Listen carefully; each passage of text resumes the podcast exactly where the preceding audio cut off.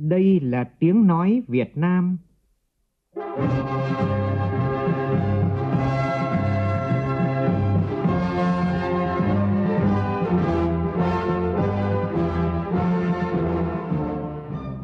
là tiếng nói Việt Nam, phát thanh từ Hà Nội, thủ đô nước Cộng hòa xã hội chủ nghĩa Việt Nam.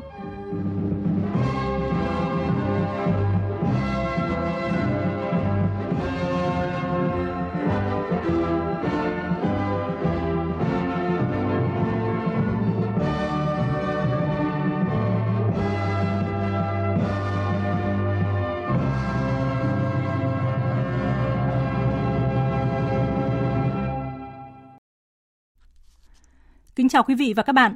Mời quý vị và các bạn nghe chương trình Thời sự chiều mùng 2 Tết Tân Sửu của Đài Tiếng Nói Việt Nam. Chương trình có những nội dung chính sau đây.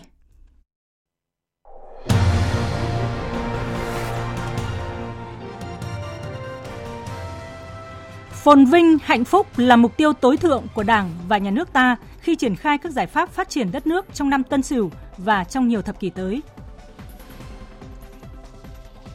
Ban chỉ đạo quốc gia phòng chống dịch COVID-19 cho biết hôm nay nước ta có 53 ca mắc mới, trong đó có 49 ca ghi nhận trong nước và 4 ca được cách ly ngay sau nhập cảnh tại thành phố Hồ Chí Minh.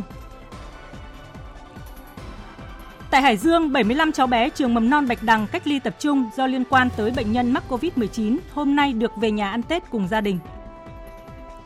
Mỹ và châu Âu điều chỉnh chương trình vaccine để đối phó với những biến thể mới của virus SARS-CoV-2. Trong khi đó, nhóm chuyên gia của Tổ chức Y tế Thế giới gần như loại bỏ giả thuyết virus gây ra đại dịch lọt ra từ một phòng thí nghiệm ở Vũ Hán. Đây được xem là thắng lợi đối với Trung Quốc bởi suốt thời gian qua, nhiều nước phương Tây cáo buộc Trung Quốc chịu trách nhiệm và đền bù thiệt hại vì Covid-19. Malaysia gia hạn lệnh giới nghiêm tại bang Sabah nhằm ngăn chặn nguy cơ khủng bố.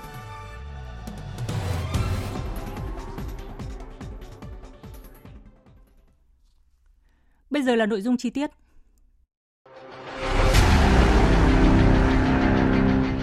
Đẩy lùi COVID-19, bảo vệ mình là bảo vệ cộng đồng.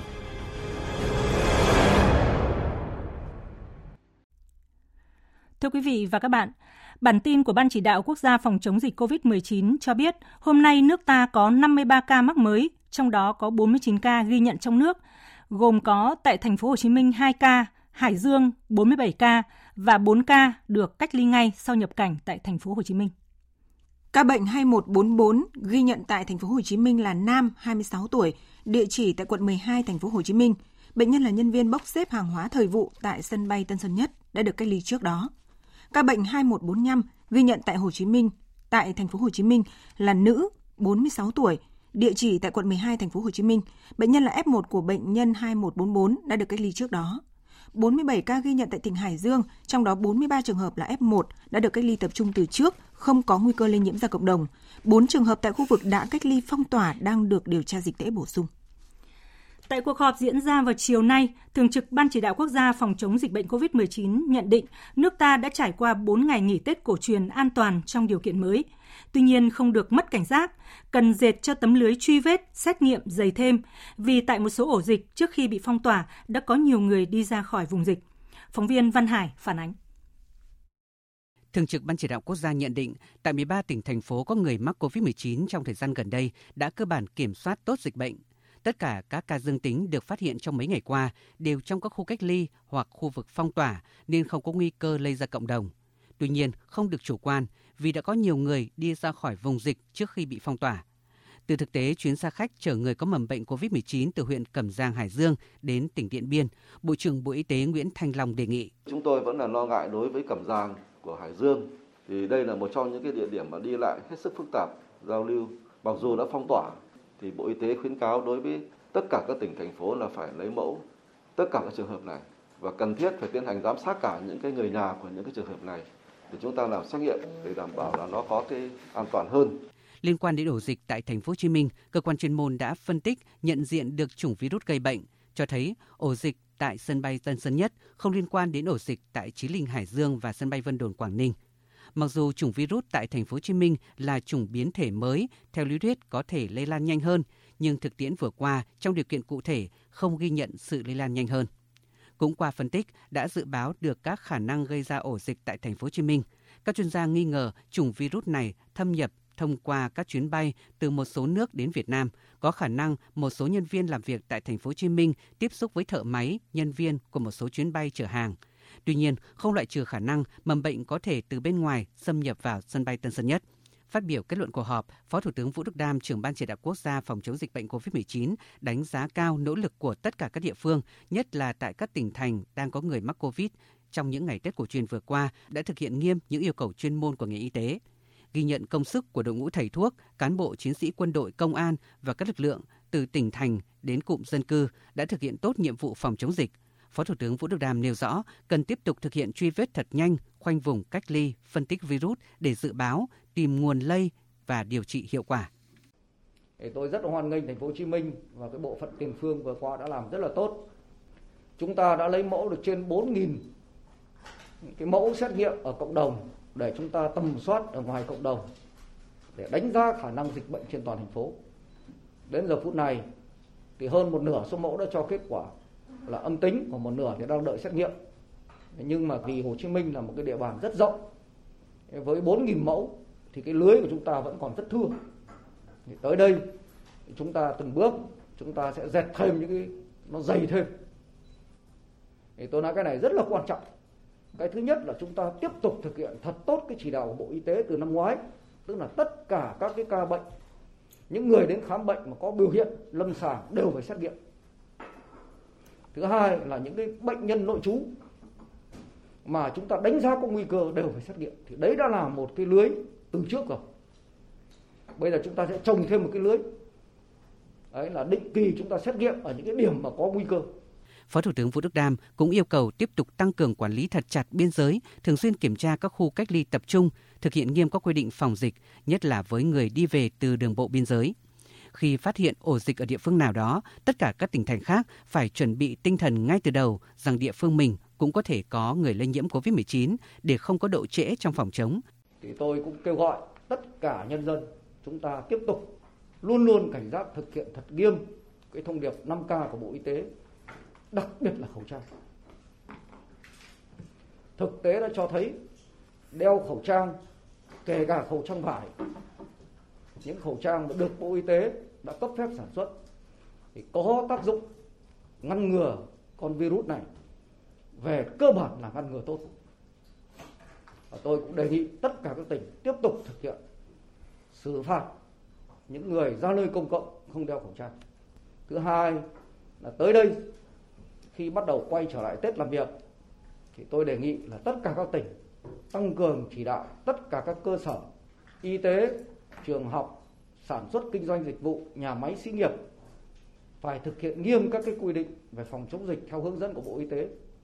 Tự cập nhật lên hệ thống bản đồ an toàn Covid trên tinh thần là an toàn thì mới hoạt động và tất cả phải chịu trách nhiệm trước chính quyền các cấp về vấn đề này. Thưa quý vị và các bạn, à, cũng hôm nay 75 cháu bé trường mầm non Bạch Đằng ở thị xã Kinh Môn, tỉnh Hải Dương đi cách ly tập trung do liên quan tới bệnh nhân mắc COVID-19 đã được về nhà ăn Tết cùng với gia đình. Tin của phóng của cộng tác viên Linh Giang à, tại khu vực Đông Bắc. Sau 3 lần lấy mẫu xét nghiệm, 75 cháu bé 4 tuổi tại điểm cách ly tập trung trường mầm non Bạch Đằng có kết quả âm tính với virus SARS-CoV-2 nên đã được về nhà ăn Tết cùng gia đình và tiếp tục thực hiện các biện pháp cách ly theo quy định của Bộ Y tế. Trong thời gian cách ly, các phòng trong khu phải đảm bảo nguyên tắc phòng dịch, giữ khoảng cách nhưng vẫn rực rỡ sắc thắm của đào, quất và mâm ngũ quả. Bà Sái Thị Yến, bí thư thị ủy Kinh Môn cho biết, các cấp chính quyền của thị xã và địa phương cũng đã có những hoạt động chăm lo Tết cho các cháu bé trong thời gian cách ly và yêu cầu gia đình tiếp tục thực hiện giám sát cách ly các cháu tại nhà theo quy định cũng đã tuyên truyền tới gia đình các cháu là tiếp tục thực hiện những cái biện pháp giãn cách và cái cách ly tại gia đình để đảm bảo cho bản thân mình cũng như là cộng đồng đặc biệt là trong những cái dịp tết nguyên đán này thì cái niềm vui hân hoan đấy nó sẽ càng ý nghĩa hơn nữa khi mà bảo vệ cho chính mình và cho gia đình người thân và cho cộng đồng trong xã hội.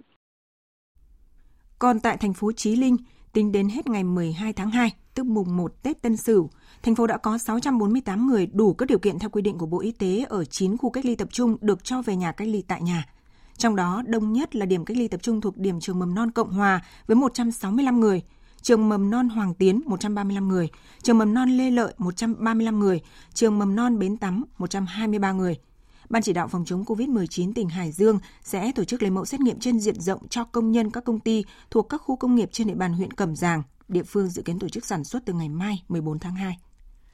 Thành phố Hồ Chí Minh hiện có 35 điểm cách ly do dịch bệnh COVID-19, trong đó có hơn 3.140 người cách ly tập trung. Nhiều người ở khu dân cư bị phong tỏa, đón một cái Tết rất đặc biệt. Tại đây, người dân thực hiện tốt quy định cách ly, đón Tết ấm cúng tại nhà với những nghi thức truyền thống. Những ngày Tết đặc biệt này, người thân trong gia đình quây quần, xích lại gần nhau hơn. Các phóng viên Lệ Hằng và Việt Hùng phản ánh. Một năm đón Tết rất đặc biệt với gia đình chị Bùi Thị Thu Hồng ở khu dân cư Mã Lạng, phường Nguyễn Cư Trinh, quận 1, thành phố Hồ Chí Minh. Khu vực này bị cách ly do ảnh hưởng COVID-19 liên quan đến bệnh nhân 2005. Tin vui đến với khu dân cư này khi hơn 1.600 người dân được lấy mẫu xét nghiệm giám sát lần 1 ngày 9 tháng 2 đều có kết quả âm tính với COVID-19. Không tỏ ra chủ quan, rất nhiều hộ vẫn tuân thủ nguyên tắc 5K của Bộ Y tế khi đón Tết truyền thống khác những cái Tết của những năm trước. Là chúng tôi chỉ ăn Tết trong ờ, phạm vi trong gia đình. Và trong khu phố thì bà con đeo khẩu trang đầy đủ.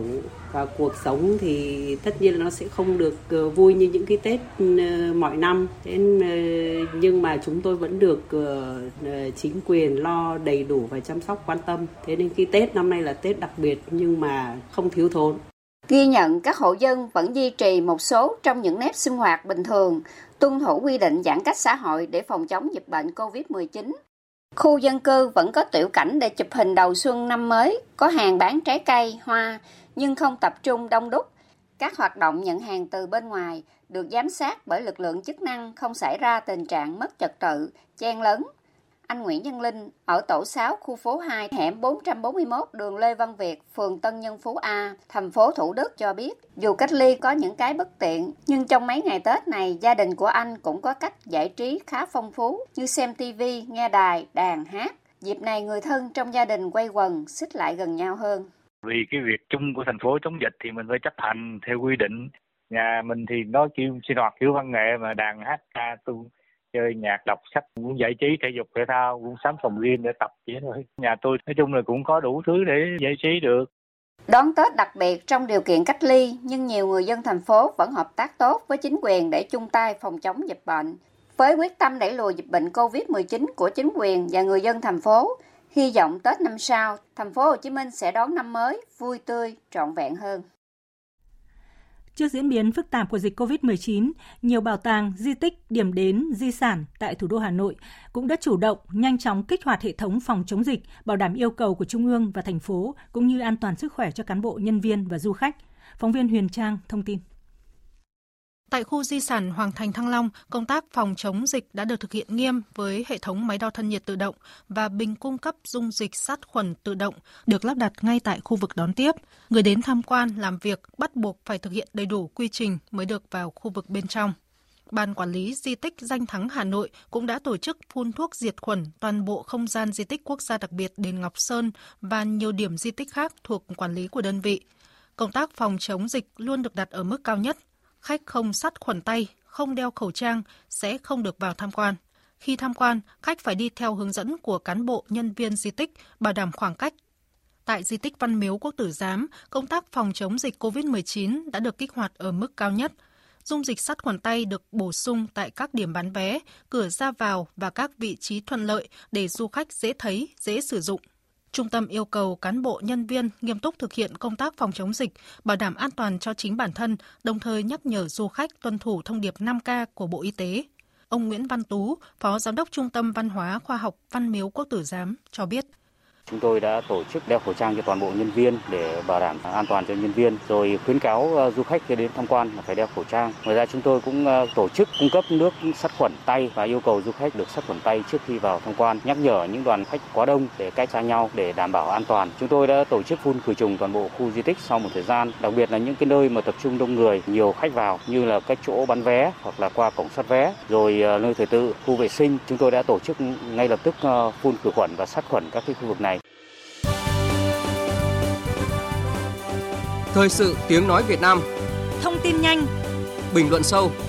Tương tác đa chiều.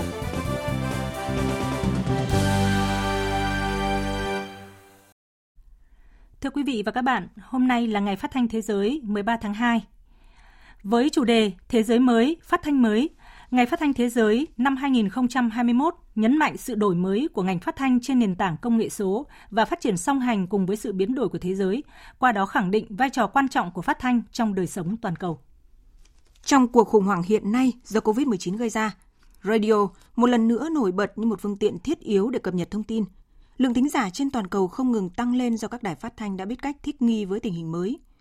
Là một bộ phận của ngành phát thanh thế giới, từ khi ra đời đến nay, Đài Tiếng Nói Việt Nam luôn đồng hành kết nối cùng dân tộc, kết nối trong và ngoài nước, không ngừng đổi mới cả nội dung và hình thức truyền tải thông tin, lấy thính giả, khán giả, độc giả làm trung tâm. Đặc biệt quan tâm đến đào tạo nhân lực và đầu tư công nghệ, lấy nền tảng số làm bước đột phá để thay đổi trong lĩnh vực phát thanh. Trên nền tảng phát triển công nghệ số, không ngừng đổi mới nội dung, cho ra đời nhiều chương trình mới phù hợp với nhiều đối tượng, nhóm độc giả theo độ tuổi, giới tính, vùng miền. Nội dung và công nghệ phát triển song song, hỗ trợ nhau làm cho bữa tiệc phát thanh đa dạng hấp dẫn, trở thành món ăn tinh thần không thể thiếu của người Việt trong và ngoài nước. Trong bối cảnh thế giới thay đổi, dịch COVID-19 phức tạp càng thôi thúc phát thanh nhanh chóng đổi mới. Những thành tựu đạt được của ngành phát thanh Việt Nam qua nhiều năm đã xây dựng được đội ngũ hùng hậu. Trong vai trò cánh chim đầu đàn, Đài Tiếng Nói Việt Nam và hệ thống các đài phát thanh trên cả nước hiện nay thực sự là nền tảng đáng quý để ứng dụng công nghệ số, là động lực mạnh mẽ để không ngừng chuyển đổi bắt kịp với xu thế phát thanh thế giới, đáp ứng những nhu cầu kết nối ngày càng cao của khán thính giả trong và ngoài nước. Vâng, đối với những người làm phát thanh nói chung và các nhà báo, phóng viên, kỹ thuật viên tại Đài Tiếng Nói Việt Nam nói riêng, đây cũng là dịp để thể hiện niềm tự hào trong công việc khi góp phần vào sự phát triển chung của xã hội. Và trong chương trình Thời sự chiều nay, chúng tôi mời quý vị và các bạn cùng phóng viên Duy Thái, thường trú tại khu vực Đông Bắc, cùng gặp gỡ những cán bộ kỹ thuật trạm phát sóng phát thanh Mậu Sơn, đứng chân tại huyện Lộc Bình, tỉnh Lạng Sơn. Đây là những người cần mẫn ngày đêm giữ cho làn sóng của Đài Tiếng Nói Việt Nam đến được với đồng bào các dân tộc thiểu số vùng núi phía Bắc. Cách thành phố Lạng Sơn chỉ chừng hơn 30 km về hướng Đông Bắc, nhưng phải mất gần 3 giờ đồng hồ đi xe máy, chúng tôi mới đến được trạm phát sóng phát thanh Mẫu Sơn. Chiếc xe máy rú ga nhưng vẫn phải vừa đi vừa bò qua những đỉnh dốc quanh co. Hướng đến cột phát sóng lúc ẩn lúc hiện trong màn sương trắng xóa.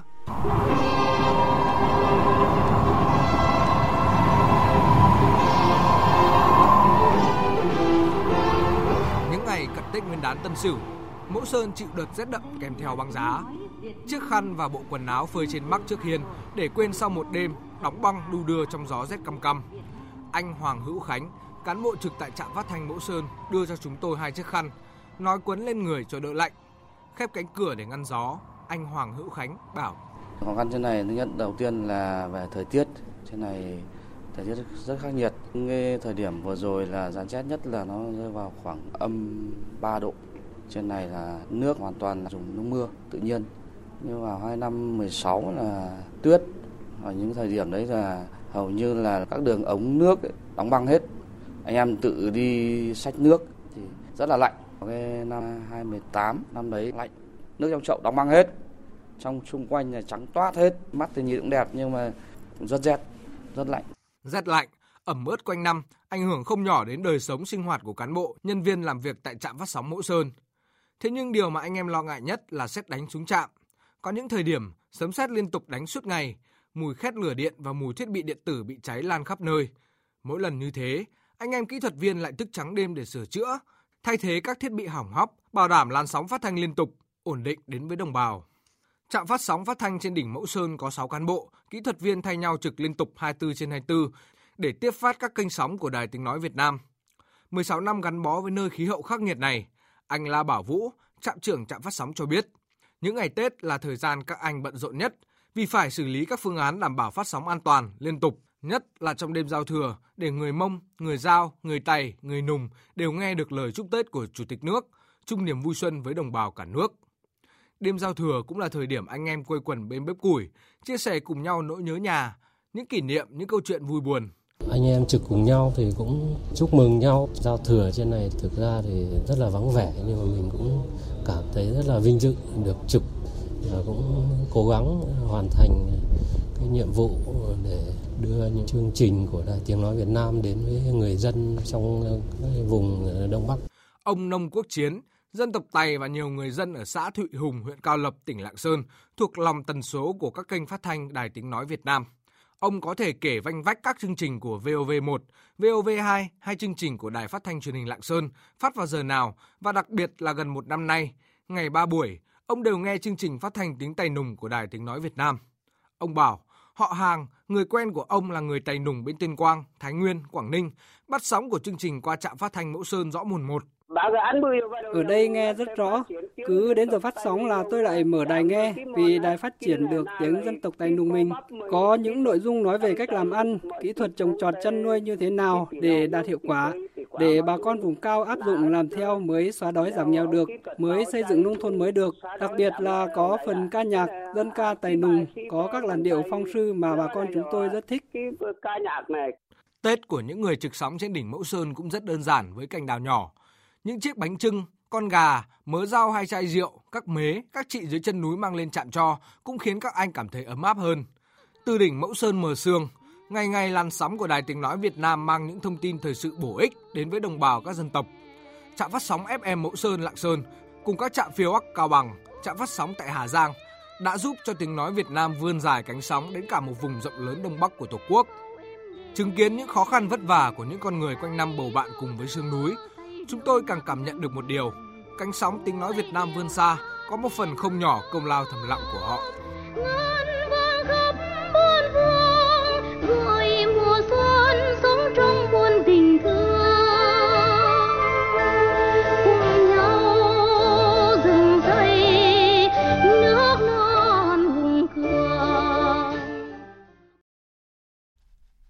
Mời quý vị và các bạn nghe tiếp chương trình Thời sự chiều của Đài Tiếng Nói Việt Nam. Người dân đón mừng năm mới khi ở khu vực đồng bằng sông Cửu Long đang bước vào mùa khô, nước mặn xâm nhập. Do đó, mặc dù ăn Tết, nhưng người dân đồng bằng sông Cửu Long vẫn không quên công tác phòng chống hạn mặn. Phóng viên Tranh Tuy thường trú tại khu vực đồng bằng sông Cửu Long phản ánh công tác phòng chống hạn mặn trong dịp Tết Nguyên đán ở tỉnh Vĩnh Long.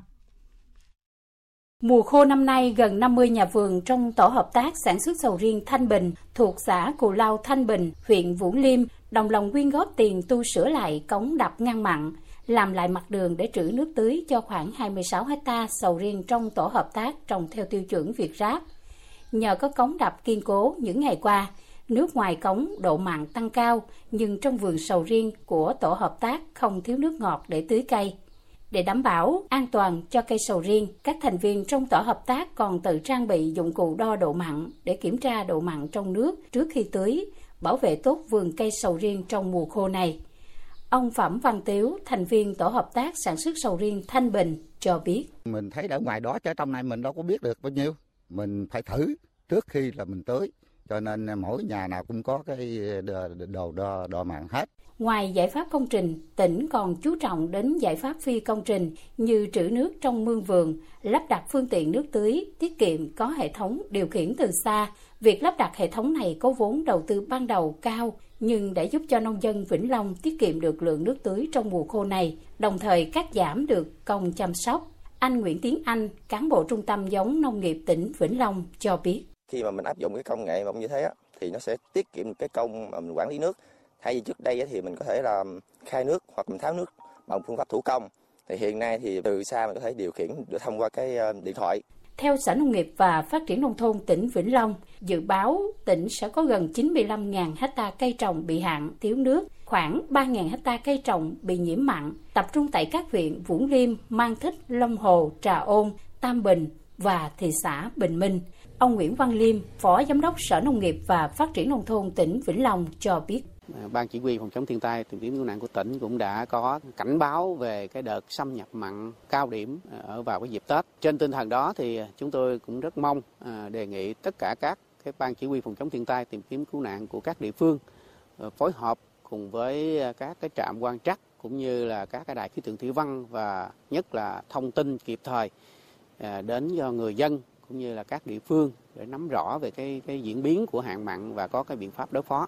Ăn Tết nhưng không quên theo dõi nước mặn là câu nói cửa miệng của các cấp chính quyền và bà con nông dân ở vùng thường xuyên bị nước mặn xâm nhập của tỉnh Vĩnh Long.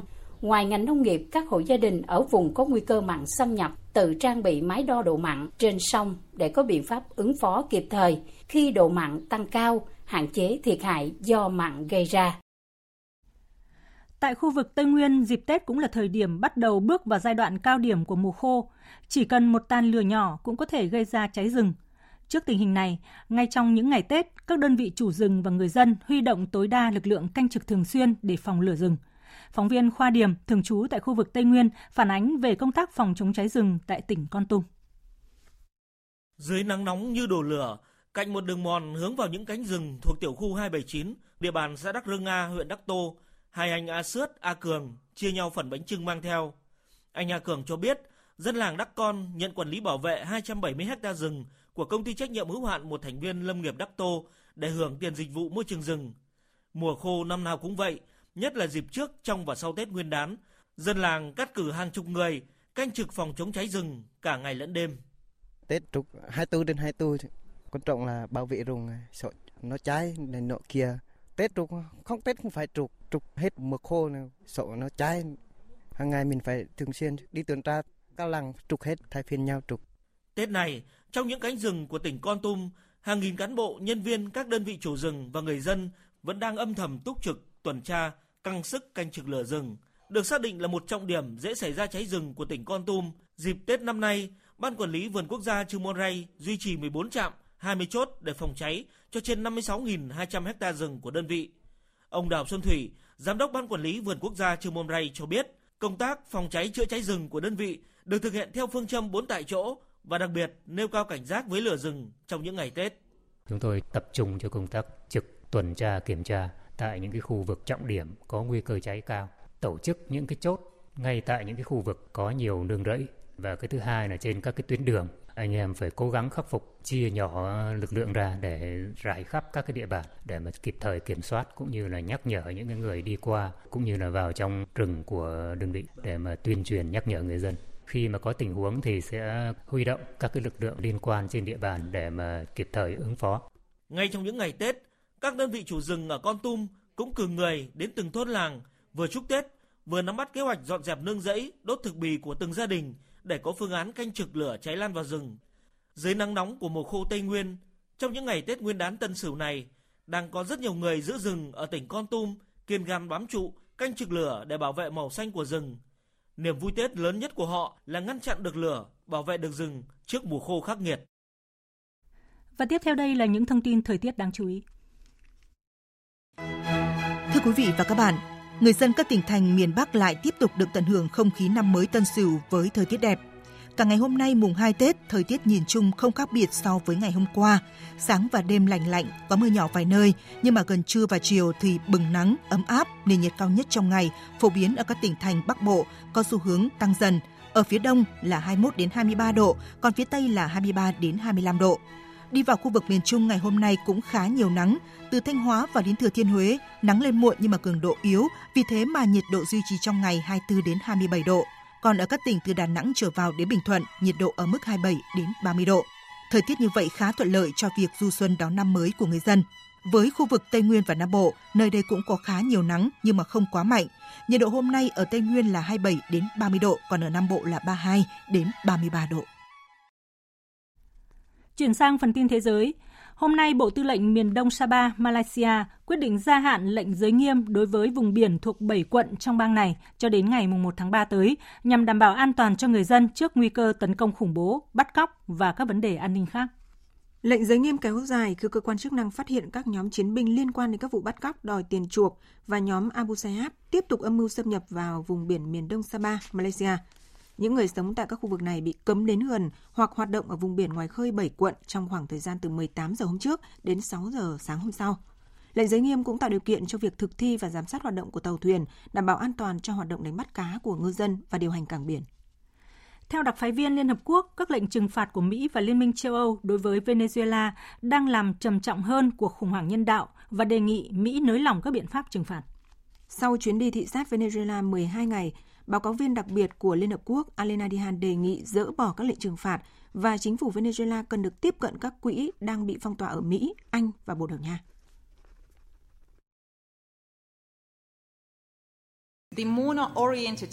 Suy thoái của nền kinh tế đã bắt đầu từ năm 2014 với sự sụt giảm của giá dầu.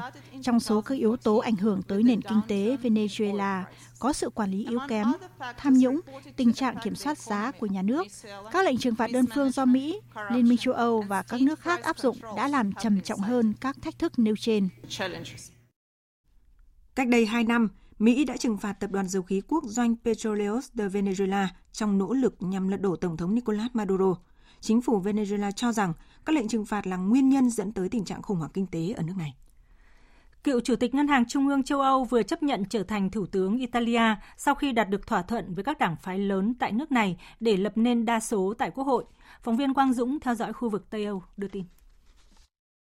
Ông Matteo Draghi chính thức chấp nhận đề nghị trở thành thủ tướng mới của Italia trong chiều ngày 12 tháng 2, sau 9 ngày được Tổng thống Italia Sergio Mattarella trao trọng trách thành lập một chính phủ mới tại nước này. Trong 9 ngày qua, ông Draghi đã tiến hành các cuộc thảo luận và thương lượng với tất cả các đảng phái lớn tại Italia và nhận được sự ủng hộ của các đảng phái này. Trở ngại lớn nhất với ông Mario Draghi là sự ủng hộ của Đảng Phong trào năm sao cũng được gỡ bỏ trong ngày 11 tháng 2, sau khi đảng này tiến hành cuộc bỏ phiếu trực tuyến và chấp nhận phương án ông Draghi sẽ trở thành thủ tướng mới. Ngay sau khi tuyên bố chấp nhận trở thành thủ tướng mới của Italia, ông Mario Draghi đã công bố một thành phần chính phủ liên minh, bao gồm các chính trị gia từ nhiều đảng phái khác nhau và rất nhiều nhân vật kỹ trị. Theo ông Mario Draghi, các thách thức lớn nhất trước mắt chính phủ mới tại Italia sẽ là chiến dịch tiêm vaccine ngừa COVID-19 và vực dậy nền kinh tế. Chính phủ mới của ông sẽ không theo đuổi chính sách khắc khổ, dù nợ công của Italia đang ở mức cao nhất châu Âu. Italia dự kiến sẽ nhận được khoảng 200 tỷ euro từ các quỹ cứu trợ và phục hồi kinh tế của Liên minh châu Âu. Bộ trưởng Tài chính và Thống đốc Ngân hàng nhóm 7 nước công nghiệp phát triển hàng đầu vừa nhóm họp lần đầu tiên kể từ khi chính quyền mới tại Mỹ nhậm chức vào hôm 20 tháng 1 vừa qua. Các bộ trưởng nhấn mạnh tầm quan trọng của các giải pháp quốc tế nhằm đưa thế giới thoát khỏi khủng hoảng do đại dịch COVID-19, đặc biệt là hỗ trợ các nước nghèo, chống biến đổi khí hậu và thuế công nghệ số. Tổng hợp của biên tập viên Thu Hoài. Trong thông cáo sau cuộc họp, Bộ trưởng Tài chính Anh Rishi Sunak kêu gọi các nước thành viên hành động nhằm hỗ trợ những nước dễ bị tổn thương nhất trong năm 2021, đồng thời đưa khí hậu trở thành một ưu tiên trọng tâm nhằm đạt được một sự phục hồi xanh sau đại dịch. Thông cáo cũng nhấn mạnh tầm quan trọng của việc phân phối vaccine nhanh chóng và công bằng trên thế giới, hối thúc các thể chế tài chính quốc tế trang bị cho mình những công cụ phù hợp để giúp các nước nghèo đối mặt với những thách thức của cuộc khủng hoảng. Bộ trưởng Tài chính Mỹ Janet Yellen hối thúc các nhà lãnh đạo tài chính G7 tăng cường thực hiện các gói kích thích tài chính, đồng thời khẳng định chính quyền của Tổng thống Mỹ Joe Biden sẽ theo đuổi các cam kết đa phương và đối phó với tình trạng biến đổi khí hậu. Liên quan tới thuế công nghệ số, Bộ trưởng Tài chính Anh DC Sunak cho biết, các bộ trưởng tài chính G7 đã nhấn mạnh sự cần thiết của một giải pháp quốc tế nhằm tạo khuôn khổ cho các gã khổng lồ kỹ thuật số, vốn được hưởng lợi nhiều nhất từ đại dịch trong khi nhiều quốc gia đại đang phải đối mặt với sự suy giảm kinh tế chưa từng có. Mục tiêu của Anh là đạt được sự đồng thuận quốc tế đối với vấn đề này ngay vào mùa hè tới ở cả cấp độ G7, G20 hay Tổ chức Hợp tác và Phát triển Kinh tế OECD. Cuộc họp Bộ trưởng Tài chính nhóm G7 ngày hôm qua đóng vai trò như một màn dạo đầu cho hội nghị thượng đỉnh G7 dự kiến diễn ra tại Cornwall, Tây Nam nước Anh từ ngày 11 đến ngày 13 tháng 6 tới. Tổng số ca mắc COVID-19 trên toàn cầu đang hướng dần đến mốc 109 triệu và khiến gần 2 triệu 400 nghìn người thiệt mạng việc xuất hiện nhiều biến thể mới của virus SARS-CoV-2 đã gây phức tạp và khó khăn hơn cho nỗ lực phòng chống đại dịch COVID-19 trên toàn thế giới. Điều này buộc giới khoa học và chính phủ các nước phải tăng tốc nghiên cứu, phát triển các loại vaccine mới. Biên tập viên Đài tiếng nói Việt Nam thông tin. Theo ông Marco Cavalleri, giám đốc chiến lược vaccine của cơ quan quản lý dược phẩm châu Âu, cơ quan này đang soạn thảo một bản hướng dẫn mới dành cho các nhà sản xuất đang lên kế hoạch điều chỉnh vaccine hiện tại để ứng phó với các biến thể mới. Việc đánh giá những loại vaccine này có thể không cần phải qua những bước thử nghiệm lâm sàng quy mô lớn, lên tới hàng chục nghìn người như đối với vaccine đời đầu. Cả hãng dược phẩm Pfizer-BioNTech của Mỹ và Đức, Moderna của Mỹ và AstraZeneca của Thụy Điển và Anh đều cho biết đang điều chỉnh vaccine của mình để tăng cường hiệu quả trong ngăn ngừa những biến thể mới. Tại Mỹ, tiến sĩ Janet Woodcock, quyền giám đốc cơ quan quản lý thực phẩm và dược phẩm nước này cho biết – nếu xảy ra trường hợp cần tiêm thêm một mũi vaccine hoặc phải điều chỉnh vaccine thì cơ quan này sẽ xem xét cấp phép mà không yêu cầu phải tiến hành thử nghiệm trên diện rộng trước. Quy trình mới có thể sẽ chỉ cần các thông tin về an toàn và nếu có thể sẽ triệu tập một ủy ban gồm các chuyên gia độc lập đánh giá về việc tiêm các mũi vaccine bổ sung. Theo các quan chức y tế châu Âu và Mỹ, những vaccine hiện hành vẫn cho hiệu quả bảo vệ hợp lý trước các biến thể. Tuy nhiên, việc quyết định sớm về quy trình cấp phép sẽ giúp cơ quan quản lý chủ động ứng phó nhanh trong trường hợp cần thiết. Trong khi đó, Tổng Giám đốc Tổ chức Y tế Thế giới hôm nay khẳng định sẽ tiếp tục nghiên cứu tất cả các giả thuyết về nguồn gốc của virus SARS-CoV-2 sau khi nhóm chuyên gia của tổ chức này kết thúc một tháng điều trị kết thúc một tháng điều tra tại Vũ Hán, Trung Quốc. Phóng viên Quang Dũng theo dõi khu vực Tây Âu đưa tin. Theo người đứng đầu Tổ chức Y tế Thế giới, cho đến thời điểm này, Tổ chức Y tế Thế giới chưa loại bỏ bất cứ giả thuyết nào về nguồn gốc của virus SARS-CoV-2. Mọi giả thuyết đều vẫn đang mở và cần thêm nhiều nghiên cứu, tìm hiểu. Một số công việc có thể nằm ngoài phạm vi và chức trách của nhiệm vụ lần này. Chúng tôi luôn nói rằng nhiệm vụ này có thể không tìm ra mọi câu trả lời nhưng sẽ góp thêm các thông tin quan trọng giúp chúng ta hiểu rõ hơn nguồn gốc của virus. Nhóm chuyên gia Tổ chức Y tế Thế giới gần như đã loại bỏ giả thuyết rằng virus SARS-CoV-2 lọt ra từ một phòng thí nghiệm ở Vũ Hán, khi đánh giá giả thuyết này là cực kỳ có ít khả năng. Đây được xem là một thắng lợi đối với Trung Quốc bởi trong suốt năm 2020, chính quyền Mỹ của cựu Tổng thống Donald Trump và nhiều hãng truyền thông phương Tây luôn thúc đẩy cáo buộc rằng Trung Quốc làm dò dỉ virus từ phòng thí nghiệm, dù không đưa ra được bất cứ bằng chứng nào. Nhóm chuyên gia của Tổ chức Y tế Thế giới cũng không tìm thấy bất cứ dấu hiệu nào cho thấy virus SARS-CoV-2 đã lây lan mạnh tại Vũ Hán vào thời điểm tháng 10 và tháng 11 năm 2019, tức trước khi virus SARS-CoV-2 được chính thức công bố. Đồng thời đề cập đến khả năng virus được phát tán thông qua các mặt hàng thực phẩm đông lạnh, tức có khả năng virus này không bắt nguồn từ Trung Quốc. Các thông tin này khiến nhiều nước phương Tây, đặc biệt là Mỹ, tỏ ra hoài nghi báo cáo của nhóm chuyên gia Tổ chức Y tế Thế giới. Hưởng ứng lời kêu gọi đón Tết tại chỗ, năm nay, nhiều người Trung Quốc đã chọn nghỉ dưỡng tại các khách sạn cao cấp ngay ở nơi mình sinh sống để đón Tết trong bối cảnh dịch COVID-19 vẫn đang hoành hành. Phản ánh của phóng viên Bích Thuận, thường trú tại Trung Quốc. Cổ Bắc Thủy Trấn là một khu du lịch cao cấp nổi tiếng ở ngoại ô thủ đô Bắc Kinh. Năm nay, tỷ lệ khách du lịch gia đình trong thành phố đặt phòng nghỉ dưỡng tại đây vào dịp Tết có xu hướng tăng mạnh. Anh Lý Uyên, trợ lý tổng giám đốc Cổ Bắc Thủy Trấn cho biết. Tỷ lệ đặt phòng gia đình lại tăng khá tốt. Hầu như ngày nào khách sạn cũng có khách đặt phòng. Tỷ lệ đặt chiếm khoảng 40 đến 50%. Đến nay, Trung Quốc vẫn chưa mở cửa trở lại cho du lịch nước ngoài vì dịch bệnh và việc các địa phương khuyến khích người dân ở đâu ăn Tết ở đó là những lý do khiến du lịch nghỉ dưỡng nội địa cao cấp tăng mạnh ở nước này. Có tới gần 67% lượng đặt phòng dịp Tết năm nay ở Trung Quốc là các loại khách sạn hạng sang từ 4 sao trở lên. Chị Bành Tinh, phụ trách khách sạn Công Chúa Hồ Cửu Long Quảng Châu nói. Miền Nam thường không có tuyết, do vậy chúng tôi có màn trình diễn tuyết rơi tại thị trấn Công Chúa trong khách sạn. Ngoài ra, chúng tôi còn biểu diễn pháo bông để đem lại những trải nghiệm Tết khác biệt cho du khách.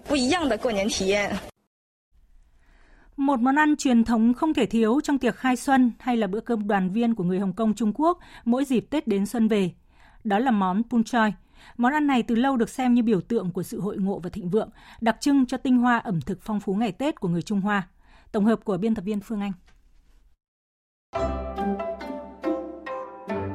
Đặc trưng của món pun choi là bao gồm nhiều lớp nguyên liệu tươi ngon, hảo hạng, được xếp và nấu trong một chiếc nồi đất lớn như thịt lợn, bò, gà, bào ngư, hải sâm, vây cá mập, ruột cá, tôm, cua, mực, da heo, đậu phụ và rau quả tươi các loại. Pun choi có thể được xem như món lẩu đặc biệt của người Trung Quốc, bắt đầu xuất hiện từ triều đại Nhật Tống. Người ta ăn pun choi theo từng lớp, từ trên xuống dưới, và món này có thể phục vụ cho nhiều người cùng một lúc.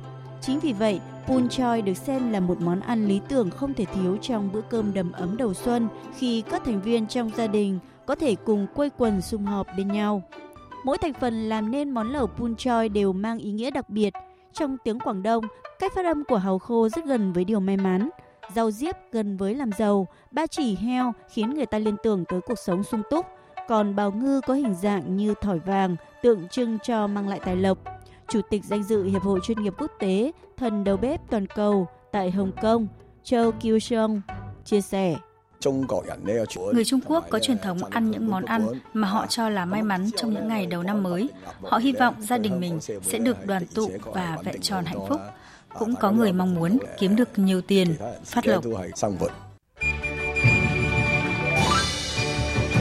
Quý vị và các bạn đang nghe chương trình Thời sự chiều mùng 2 Tết Tân Sửu của Đài Tiếng Nói Việt Nam. Thưa quý vị và các bạn, hạnh phúc đang là từ khóa được nhắc đến thường xuyên, trở thành mục tiêu cụ thể trong năm Tân Sửu 2021 và nhiều năm tiếp theo của từng người dân, từng chính quyền địa phương. Đó cũng là mục tiêu tối thượng của Đảng và nhà nước ta khi triển khai các giải pháp phát triển đất nước trong ngắn hạn và dài hạn. Để Tết năm nào cũng là Tết ấm áp của mỗi nhà, để mùa xuân nào cũng là mùa xuân an hòa của mỗi người. Thưa quý vị, Giáo sư Hà Vĩnh Thọ, Giám đốc Trung tâm Hạnh phúc Quốc gia của Bhutan, quốc gia tiên phong về việc đặt hạnh phúc là mục tiêu tối thượng của mỗi cá nhân và của cả quốc gia, cho rằng Tổng hạnh phúc quốc gia có bốn cột trụ chính. Trụ thứ nhất là quản trị tốt, nghĩa là ý chí, mong muốn mang đến hạnh phúc cho mọi người. Trụ thứ hai là bảo tồn môi trường tự nhiên. Trụ thứ ba là bảo tồn và phát triển văn hóa. Và trụ thứ tư là sự phát triển kinh tế xã hội bền vững, công bằng. Đại hội đại biểu toàn quốc lần thứ 13 của Đảng Cộng sản Việt Nam diễn ra thành công tại thủ đô Hà Nội vào những ngày cuối năm canh tí vừa qua đã thể hiện tinh thần trách nhiệm, truyền thống đoàn kết trong Đảng khi quyết định những vấn đề trọng yếu của đất nước, xác định mục tiêu xây dựng nước Việt Nam ta phồn vinh, hạnh phúc. Nhân dân tiếp tục kỳ vọng một Việt Nam trỗi dậy khi có bộ máy lãnh đạo mới, song song với vị thế mới, tầm ảnh hưởng mới mà toàn quân, toàn dân đồng lòng tạo dựng trong thời gian qua. Mời quý vị và các bạn cùng nghe cuộc trao đổi sau đây giữa phóng viên Thu Trang với Phó Giáo sư Tiến sĩ Vũ Minh Khương, giảng viên cao cấp trường chính sách công Lý Quang Diệu, Đại học Quốc gia Singapore về nội dung này. Kính chào Phó Giáo sư Tiến sĩ Vũ Minh Khương, một người à, luôn hướng về quê hương Việt Nam, đặc biệt là trong những thời khắc, những sự kiện, à, những giai đoạn hệ trọng nhất của đất nước ạ. Vâng, kính chào à, quý vị thính giả đang nghe đài VOV. Tôi luôn luôn nghĩ về đất nước và những ngày này thực sự là những ngày rất hạnh phúc. Vâng, xin cảm ơn ông. À, thưa ông là Đại hội Đảng lần thứ 13 vừa mới kết thúc, xác định mục tiêu là sẽ xây dựng ờ, nước Việt Nam của chúng ta phồn vinh hạnh phúc. Ông cho rằng đâu là động lực để Đảng ta xác định được những cái mục tiêu này? Tôi nghĩ mục tiêu này Đảng ta đề ra là thực hiện khát vọng ngàn đời của ông cha ta. Thì đây là đến lúc chúng ta đã hội tụ đủ cái sức mạnh để có thể thực hiện trong vòng 2-3 thập kỷ tới. Tôi cho đây là một mục tiêu rất là sáng suốt Đảng ta đã lựa chọn với một cái sự nghiệp vĩ đại thì bao giờ cũng có ba cái động lực chủ đạo. Thứ nhất là xúc cảm dân tộc, thứ hai là tinh thần khai sáng, và thứ ba là năng lực kiến tạo. Thì về xúc cảm dân tộc thì Việt Nam có một sức mạnh vô song, chứng minh rất rõ trong suốt chiều dài lịch sử của dân tộc. Chúng ta đánh bại nguyên mông hay là các cường quốc lớn để giành lại độc lập tự do, và luôn luôn giữ vững cái độc lập trong hàng nghìn năm lịch sử về tinh thần khai sáng thì công cuộc đổi mới đã đưa Việt Nam đứng vào hàng đầu trong dòng chảy của thời đại. Các nước trong khu vực uh, với nghiên cứu của tôi thì họ rất kính nể Việt Nam, tiến rất là nhanh. Vốn là ở trong cái đẳng cấp với lại Cộng hòa Dân chủ Nhân dân Triều Tiên hay Cuba, nhưng hiện giờ Việt Nam lại đứng trong hàng đầu, nắm bắt cái cơ hội của thời đại từ hội nhập thế giới đến cách mạng 4.0 và đang có những cái nỗ lực rất đặc biệt tiến hành công cuộc đổi mới hai sẽ là cái kỳ vĩ trong thời gian tới. Về năng lực kiến tạo thì Việt Nam từ Đại hội Đảng thứ 12 đến nay đã có những bước tiến rất là quan trọng. Mặc dù còn chưa đáp ứng được yêu cầu để đưa đất nước phát triển thần kỳ trong thời gian tới nhưng theo tôi thì đã đã có những dấu ấn quan trọng và đại hội lần thứ 13 thì có thể mở ra cái lộ trình mới để Việt Nam có thể uh, có bước tiến vượt bậc. À, vâng, trên cơ sở những gì mà chúng ta đã kiến tạo được, ấy, ông cho rằng đâu là động lực động lực lớn nhất ạ để chúng ta có thể thực hiện được những cái mục tiêu mà Đảng ta đã xác định là xây dựng một nước Việt Nam phồn vinh hạnh phúc. Với Việt Nam thì cốt lõi vẫn là ý chí dân tộc. Đây là cái sức mạnh vô song khó ai có thể sánh được với dân tộc Việt Nam. Đây không chỉ là khát vọng phát triển, thì đây là vấn đề sống còn của đất nước. Tôi uh, trải nghiệm qua rất nhiều năm tháng và luôn luôn nghĩ đến những cái lời hiệu triệu của Bác Hồ uh, trong tuyên ngôn độc lập cũng như là uh, toàn quốc kháng chiến thì thấy rằng nó nó có sức mạnh vô song thì mình dù ở đâu dù làm gì luôn luôn canh cánh tấm lòng với đất nước.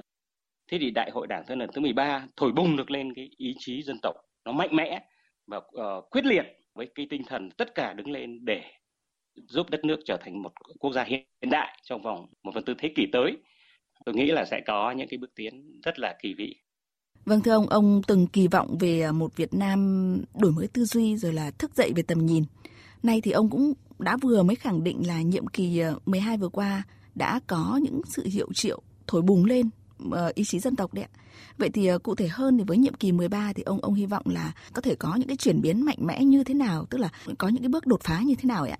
Vâng thì đúng là sau khi đổi mới một thì chúng ta đã uh, thức dậy về tư duy. Thế còn do cái đổi mới hai bắt đầu từ 2016 đến 2045 thì tôi coi là sự trỗi dậy về tầm nhìn. Thế trỗi dậy về tầm nhìn này thì nó giống như là cải cách minh trị của Nhật Bản tức là cái sự khai sáng rộng khắp mọi người đều có ý thức đưa dân tộc tiến lên và mọi người đều chăm chăm để kiến tạo cái phương cách để đuổi kịp các nước phương Tây thì Việt Nam hiện giờ đã bước vào cái thời kỳ cất cánh như vậy.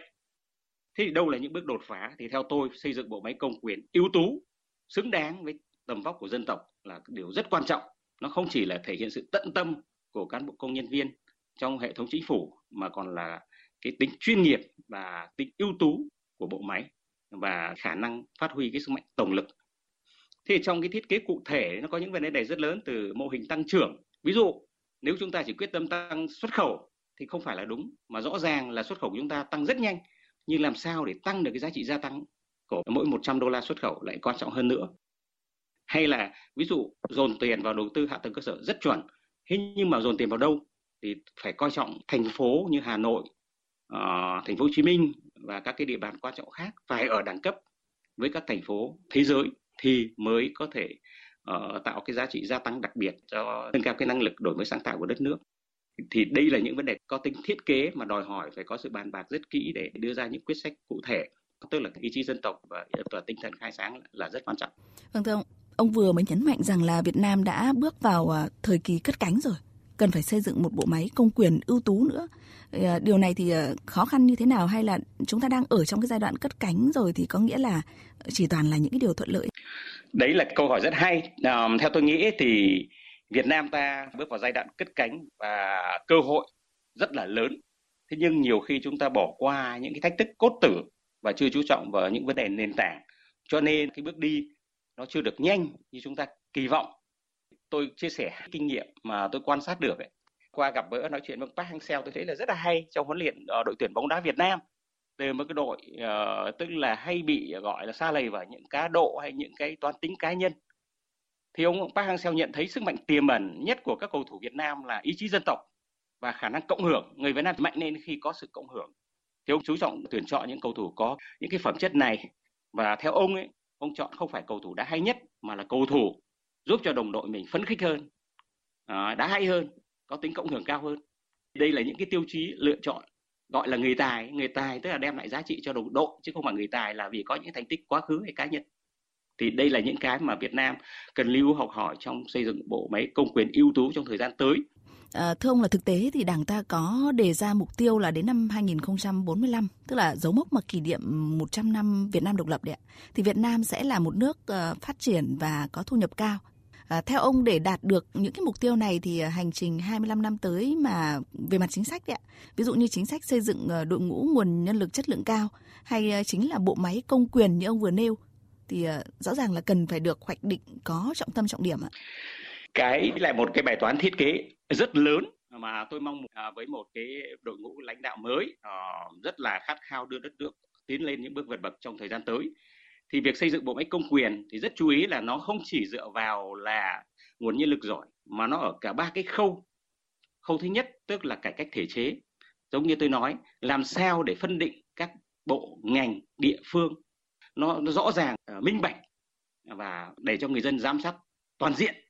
Cái thứ hai về mặt tổ chức làm sao để cho người tài nhất đứng đầu Đấy, và chịu trách nhiệm mà không làm được thì cũng tự nguyện xin nghỉ giống như là rút ra khỏi đội bóng thôi, chứ không phải là đến lúc ờ, tham nhũng rồi mới lôi ra. Mà đây là cái người anh không đá được hay nhất là anh tạm rút để tổ chức của mình đã tốt nhất. Và thứ ba mới là phát triển nguồn nhân lực. Thì ba cái này là phải đi đồng bộ. Không phải với tổ chức còn ọp ẹp mà giải thảm đỏ để thu hút một vài người giỏi về, chưa giải quyết vấn đề gì. Thì đấy là bài toán có tính nguyên lý mà chúng ta phải học hỏi kinh nghiệm của thế giới cũng như là nắm bắt khoa học kỹ thuật để giải quyết. Thứ hai là phải rất chú trọng xây dựng một cái chiến lược phát triển tôi thực sự cảm kích khi thấy dấy lên cái tinh thần tầm nhìn Việt Nam 2045 đưa Việt Nam trở thành quốc gia phát triển năm 2045 thì các địa phương và các doanh nghiệp đều có cái thảo luận và đều mong muốn là mình là nắm lấy những sứ mệnh tiên phong trong cái nỗ lực kỳ vĩ này. Vâng thưa ông là ông vừa mới nhấn mạnh ờ, yếu tố cộng hưởng, sức mạnh. Thế còn ờ, ông kỳ vọng gì ở bộ máy nhân sự mới, bộ máy lãnh đạo của nhiệm kỳ ờ, mới, nhiệm kỳ 13 để làm thế nào không chỉ là huy động được sức mạnh mà là chúng ta sẽ có một cái sức bật uh, thực sự là lớn để thực hiện được những cái mục tiêu mà chúng ta đang đặt ra. Tôi thì cảm thấy rất hy vọng tại vì chọn nhân sự lần này ấy, thì đảng làm rất kỹ và lựa chọn những con người mà tôi dây rất quý và khâm phục ưu tú đấy. Và người ta còn nói là kỹ trị cũng có ý chí dân tộc có và cái tính thực tế. Đấy, hiểu rất rõ là phải làm gì. Và đặc biệt à, đội ngũ lần này đồng đều bổ trợ lẫn nhau. Ờ, có tính cộng hưởng. Trước hết bản thân trong nội bộ cũng có tính cộng hưởng. Thì đấy là cái điều đáng mừng. Tôi dường như thấy sự đồng thuận của xã hội và của người Việt Nam ở khắp nơi trên thế giới và cũng nhiều hãng thông tấn nước ngoài hỏi tôi thì đều kỳ vọng Việt Nam sẽ trỗi dậy mạnh mẽ trong thời gian tới và sẽ có một đội ngũ lãnh đạo xứng tầm với dân tộc. Vâng thưa ông là một năm trước thôi ạ, với rất là nhiều tín hiệu tích cực trong mọi mặt đời sống kinh tế, chính trị, văn hóa xã hội thì ông uh, cũng trên sóng VOV1 ông có nhận định rằng là nước ta đang có một cái thời cơ rất là tốt để tiến tới phồn vinh. Uh, giờ đây sau khi mà trải qua một năm biến động vì Covid-19 này, trên bình diện quốc tế thì chúng ta đã được nhìn nhận uh, rất là cụ thể, rất là khách quan. Việt Nam là một điểm sáng kinh tế xã hội toàn cầu. Ông có cho rằng là đến thời điểm này thì chúng ta đang có một cái sức mạnh uh, cộng hưởng để hành trình phồn vinh hạnh phúc mà chúng ta đang nói tới thì sẽ tới sớm hơn. Trong vòng 5 năm qua và đặc biệt ở năm 2020 là những ờ, mốc son phải nói là Việt Nam để lại ấn tượng rất, rất tốt đẹp với, với thế giới. Đây nó cũng là cái đặc điểm dân tộc Việt Nam là dân tộc có khát vọng rất lớn vươn lên. Là với thử thách ấy, thì còn chói sáng hơn nữa. Cái tố chất của dân tộc thường là chói sáng vào những thời điểm khắc nghiệt nhất. Thì nếu mà chúng ta đặt ra những kỳ vọng càng cao dân tộc càng mạnh mẽ đi tới thế thì năm 2020 thể hiện sức mạnh uh, tuyệt vời của dân tộc Việt Nam từ sức mạnh thể chế đến ờ, gắn kết xã hội đến ý thức trách nhiệm của mỗi người dân và người Việt Nam sống ở nước ngoài tôi thấy rất là cảm kích bây giờ nghĩ về Việt Nam thì không phải chỉ cái nơi mảnh đất của kỷ niệm yêu thương nữa mà còn là cái nơi để gửi gắm sự hy vọng và tự hào. Đây, đây là cái điều tôi cho là bước ngoặt lớn nhất của năm 2020. Thì trước đây mình nghĩ về đất nước là thông cảm và mong mong nhớ. Bây giờ nghĩ đến Việt Nam là hy vọng và tự hào và muốn sát cánh để cùng dân tộc cùng đất nước, cùng người dân, đồng bào mình đi lên trong vòng 25 năm tới. Đây là điều may mắn nhất cho thế hệ hôm nay. Trân trọng cảm ơn Phó Giáo sư Tiến sĩ Vũ Minh Khương, giảng viên cao cấp trường à, chính sách công Lý Quang Diệu, Đại học Quốc gia Singapore với những đóng góp, những à, chia sẻ rất là thẳng thắn, xây dựng vì một Việt Nam phồn vinh hạnh phúc và đặc biệt là ông cũng đã có những lời à, nhắn gửi mà tôi nghĩ là không chỉ là từ cảm nhận của cá nhân ông, một lời nhắn gửi để có thể hiệu triệu được ừ, lòng dân nhiều hơn đấy ạ. Cảm ơn ông rất là nhiều. Vâng, xin chào chị và xin tạm biệt quý vị ờ, thính giả VOV. Hy vọng tất cả chúng ta sẽ chung sức đồng lòng xây dựng đất nước Việt Nam ta phồn vinh hùng cường trong 25 năm tới và để lại những di sản ờ, lớn lao mà dân tộc có thể mãi mãi tự hào. Quý vị và các bạn vừa nghe cuộc trao đổi của phóng viên Đài Tiếng Nói Việt Nam với Phó Giáo sư Tiến sĩ Vũ Minh Khương, giảng viên cao cấp Trường Chính sách Công Lý Quang Diệu, Đại học Quốc gia Singapore. Chương trình thời sự chiều nay sẽ tiếp nối với trang tin thể thao. Quý vị và các bạn thân mến, năm nay là một năm đặc biệt với nhiều vận động viên ở Trung tâm huấn luyện thể thao quốc gia Hà Nội khi ảnh hưởng của dịch bệnh đã khiến nhiều tuyển thủ phải ở lại đón Tết Nguyên đán thay vì trở về với gia đình. Lãnh đạo ngành thể dục thể thao và trung tâm đã sớm có kế hoạch chuẩn bị giúp các vận động viên, huấn luyện viên, chuyên gia tại đây có một cái Tết đầm ấm. Cao Phong Duy, tuyển thủ bắn súng quốc gia chia sẻ. Các Tết trước thì mình đều ở bên cạnh gia đình đón Tết ăn Tết cùng. Còn bây giờ thì cũng coi là một trải nghiệm mới để ăn Tết cùng với đồng đội mà các vận động viên khác. Em mong ước là tất cả mọi người cũng như là vận động viên giữ gìn sức khỏe để đảm bảo sức khỏe cho chuẩn bị cho SEA Games năm nay. Cung thủ Nguyễn Hoàng Phi Vũ, một trong năm vận động viên Việt Nam đã giành vé dự Olympic Tokyo, lực sĩ cử tạ Vương Thị Huyền thì đều có chung mong muốn dịch bệnh sớm được đẩy lùi để thể thao cùng các hoạt động xã hội có thể trở lại. Năm mới thì chúc cho thể thao Việt Nam là sẽ có thật nhiều ờ, thành công và chúc cho Việt Nam đẩy xa được ờ, đại dịch Covid. Hy vọng là dịch bệnh sẽ hết và như là tất cả các bạn sẽ ờ, bắt đầu được những cái buổi tập luyện, cái buổi thi đấu tốt. Là một năm đầy bận rộn của thể thao nước nhà, các đội tuyển đều được tập trung sớm và quay trở lại tập luyện chỉ sau ít ngày nghỉ Tết Nguyên đán. Phó Tổng cục trưởng Tổng cục Thể dục Thể thao, ông Nguyễn Hồng Minh cho biết. Ngay từ đầu năm thì Tổng cục Thể dục Thể thao cũng đã triệu tập tập huấn các đội tuyển thể thao quốc gia để chuẩn bị cho việc tham dự các cái giải thể thao quốc tế. Và chúng tôi hy vọng rằng là trong thời gian tới cùng với việc kiểm soát tốt cái dịch bệnh Covid-19 thì ờ, các đội tuyển thể thao Việt Nam sẽ có cơ hội và điều kiện được ờ, tập huấn và thi đấu ở nước ngoài. Trước hết là để tiếp tục đạt chuẩn tham dự Olympic Tokyo và sau đó là chúng ta sẽ chuẩn bị cái bước rất là quan trọng giành thành tích tốt nhất tại SEA Games 31, SEA Games mà nước chúng ta là nước chủ nhà. Để hoàn thành nhiệm vụ chung của đoàn thể thao Việt Nam tại SEA Games 31, các đội tuyển điền kinh và bóng đá sớm xác định mục tiêu kỳ đại hội lần này khi tuyển điền kinh phải giữ vững vị trí số 1 Đông Nam Á mà chúng ta đã giành được sau các SEA Games 2017 và 2019, trong khi bóng đá nam và nữ đều bảo vệ huy chương vàng. Về phía đội tuyển bóng đá nữ quốc gia, huấn luyện viên trưởng Mai Đức Trung cho biết. Khi mà biết được những cái chương trình kế hoạch đó thì chúng tôi đã chuẩn bị rất là kỹ lưỡng và sẵn sàng. Cụ thể là chúng tôi lên tỉ mỉ những cái thời gian. Chúng tôi cũng đã phải nói là ờ, rất là kỹ càng chuẩn bị rất là kỹ càng tất cả những cái chương trình kế hoạch đó và cụ thể là sẽ làm việc với ờ, phòng các đội tuyển cũng như liên đoàn ờ, để chuẩn bị kỹ càng cái đó thì chúng tôi cũng đã lên phương án, lên lịch cụ thể để đội tuyển chúng ta tập trung. Tuy nhiên, việc dịch bệnh bùng phát trở lại khiến các giải bóng đá trong nước bị đình hoãn, còn các giải quốc tế cũng không được tiến hành như kế hoạch trước đó. Điều này kéo theo sự thay đổi thời gian tập trung và chuẩn bị của các đội tuyển bóng đá quốc gia. Ông Lê Hoài Anh, Tổng thư ký Liên đoàn bóng đá Việt Nam cho biết. Chắc chắn là cái khi dịch bệnh trở lại thì các cái kế hoạch thi đấu sẽ phải ờ, dừng và sẽ cập nhật các cái tình hình mới để ờ, có những cái điều chỉnh phù hợp. Thì cũng như là trong năm 2020 thì Ờ, đa số các giải đấu thì tập trung vào cuối năm bởi vì là cái thời gian ờ, đầu năm đặc biệt là tháng 3 và tháng 5 thì các giải đấu đã bị hoãn. Cái việc này thì chúng ta cũng phải tiếp tục cập nhật tình hình và sẽ có những cái ờ, giải pháp đối đối phó với những cái diễn biến mới và đồng thời là chủ động trong mọi tình huống. Cùng với công ty VPF, Liên đoàn bóng đá Việt Nam đã chỉ đạo các đơn vị thành viên tập trung làm tốt nhất nhiệm vụ quan trọng trong thời điểm hiện tại là phòng chống dịch COVID-19.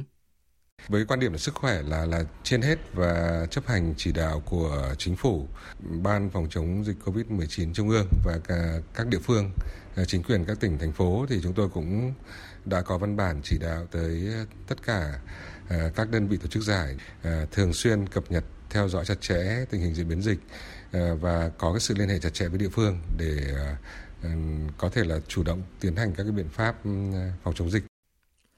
Đảm bảo an toàn sức khỏe nhưng vẫn tích cực luyện tập duy trì phong độ là bài toán đặt ra cho ban huấn luyện các đội tuyển ở thời điểm hiện tại. Điều kiện khách quan nhiều khó khăn, càng đòi hỏi các vận động viên phải nỗ lực hơn nữa. Năm nay, đội tuyển Điền Kinh có nhiệm vụ bảo vệ vị trí số 1 Đông Nam Á tại kỳ đại hội tổ chức ở Việt Nam và tuyển thủ kỳ cựu Nguyễn Văn Lai đang nỗ lực để đóng góp sức mình vào thành tích chung của đội dù anh đã ở tuổi 36. Hiện giờ thể lực mình là rất là ổn định và duy trì được cái à, phong độ cũng như cái bài tập cường độ cũng như à, cái nhịp độ của huấn luyện viên Trần Văn Sĩ ở trên à, đội tuyển đề ra. Mình cũng có một cái số buổi và tập và bổ trợ thêm những cái điểm nào mình còn yếu, thiếu cũng như ta để cái duy trì được cái thể lực cũng như cái phong độ của mình cho đến hiện tại bây giờ đã 36 tuổi. Tập luyện chuyên nghiệp khá muộn nhưng tính kỷ luật của một người lính đã giúp Nguyễn Văn Lai giành nhiều thành tích ở đường chạy 5.000m và 10.000m tại các giải đấu quốc tế như SEA Games. Đại hội được tổ chức ở Việt Nam chính là cơ hội để anh quyết tâm tìm lại những gì đã mất tại kỳ SEA Games Philippines cách đây 2 năm. Hai năm trước rồi mình đã ý định là sẽ cố gắng tập luyện ở SEA Games ờ, Việt Nam ở trên sân nhà để cho uh, gia đình, ờ, bạn bè, đồng nghiệp cũng thấy rằng là đang cái tuổi như của mình là chưa phải là cái tuổi mà đã hết thời và mình sẽ cố gắng ờ, thi đấu đạt cái thành tích tốt nhất mà nhất là huy chương vàng để mà cái cảm giác nó khác lạ với lại hạnh phúc ờ, hơn nhiều so với lại những ờ, cái kỳ trước mình giành được huy chương vàng ở trên sân nước bạn. Dự báo thời tiết Phía Tây Bắc Bộ đêm và sáng có mưa nhỏ, sáng sớm có sương mù và sương mù nhẹ, trưa chiều trời nắng gió nhẹ, đêm và sáng trời rét, nhiệt độ từ 14 đến 28 độ. Phía Đông Bắc Bộ đêm và sáng có mưa nhỏ vài nơi, sáng sớm có sương mù và sương mù nhẹ, trưa chiều trời nắng, gió đông đến đông nam cấp 2, cấp 3, đêm và sáng trời rét, nhiệt độ từ 14 đến 25 độ. Các tỉnh từ Thanh Hóa đến Thừa Thiên Huế, đêm có mưa nhỏ vài nơi, sáng sớm có sương mù và sương mù nhẹ, ngày nắng, gió nhẹ, đêm và sáng trời rét, nhiệt độ từ 14 đến 25 độ. Các tỉnh ven biển từ Đà Nẵng đến Bình Thuận, đêm có mưa rào vài nơi, ngày nắng, gió Bắc đến Đông Bắc cấp 2, cấp 3, phía Bắc đêm trời lạnh, nhiệt độ từ 18 đến 27 độ. Tây Nguyên, chiều tối và đêm có mưa rào vài nơi, ngày nắng, gió Đông đến Đông Bắc cấp 2, cấp 3, đêm trời rét, nhiệt độ từ 14 đến 30 độ. Nam Bộ, chiều tối và đêm có mưa rào vài nơi, ngày nắng, gió đông đến đông bắc cấp 2, cấp 3, nhiệt độ từ 20 đến 32 độ. Khu vực Hà Nội, đêm và sáng không mưa, sáng sớm có sương mù và sương mù nhẹ, trưa chiều trời nắng, gió đông đến đông nam cấp 2, cấp 3, đêm và sáng trời rét, nhiệt độ từ 14 đến 25 độ. Dự báo thời tiết biển, Bắc và Nam Vịnh Bắc Bộ không mưa, sáng sớm có sương mù, tầm nhìn xa trên 10 km, giảm xuống từ 2 đến 4 km trong sương mù, gió Đông Bắc đến Đông cấp 3, cấp 4. Vùng biển từ Quảng Trị đến Quảng Ngãi, Bình Định đến Ninh Thuận có mưa rào và rông vài nơi, tầm nhìn xa trên 10 km, gió Đông Bắc cấp 4, cấp 5. Vùng biển từ Bình Thuận đến Cà Mau có mưa rào vài nơi, tầm nhìn xa trên 10 km, gió Đông Bắc cấp 5. Vùng biển từ Cà Mau đến Kiên Giang có mưa rào vài nơi, tầm nhìn xa trên 10 km, gió Đông Nam cấp 3, cấp 4. Khu vực Bắc và giữa Biển Đông có mưa rào và rông vài nơi, tầm nhìn xa trên 10 km, gió Đông Bắc đến Bắc cấp 4, cấp 5. Khu vực Nam Biển Đông và khu vực quần đảo Trường Sa thuộc tỉnh Khánh Hòa có mưa rào vài nơi, tầm nhìn xa trên 10 km, gió Đông Bắc cấp 4, cấp 5, riêng phía Tây có lúc cấp 6, biển động. Khu vực quần đảo Hoàng Sa thuộc thành phố Đà Nẵng không mưa, tầm nhìn xa trên 10 km, gió Đông Bắc cấp 4, cấp 5. Vịnh Thái Lan có mưa rào vài nơi, tầm nhìn xa trên 10 km, gió nhẹ. Tới đây chúng tôi xin kết thúc chương trình Thời sự chiều mùng 2 Tết Tân Sửu của Đài Tiếng Nói Việt Nam. Chương trình do các biên tập viên Hằng Nga, Hải quân biên soạn và thể hiện với sự tham gia của kỹ thuật viên Anh Tuấn và Hồng Thanh. Chịu trách nhiệm nội dung Lê Hằng. Xin kính chào và hẹn gặp lại quý vị và các bạn trong các chương trình sau.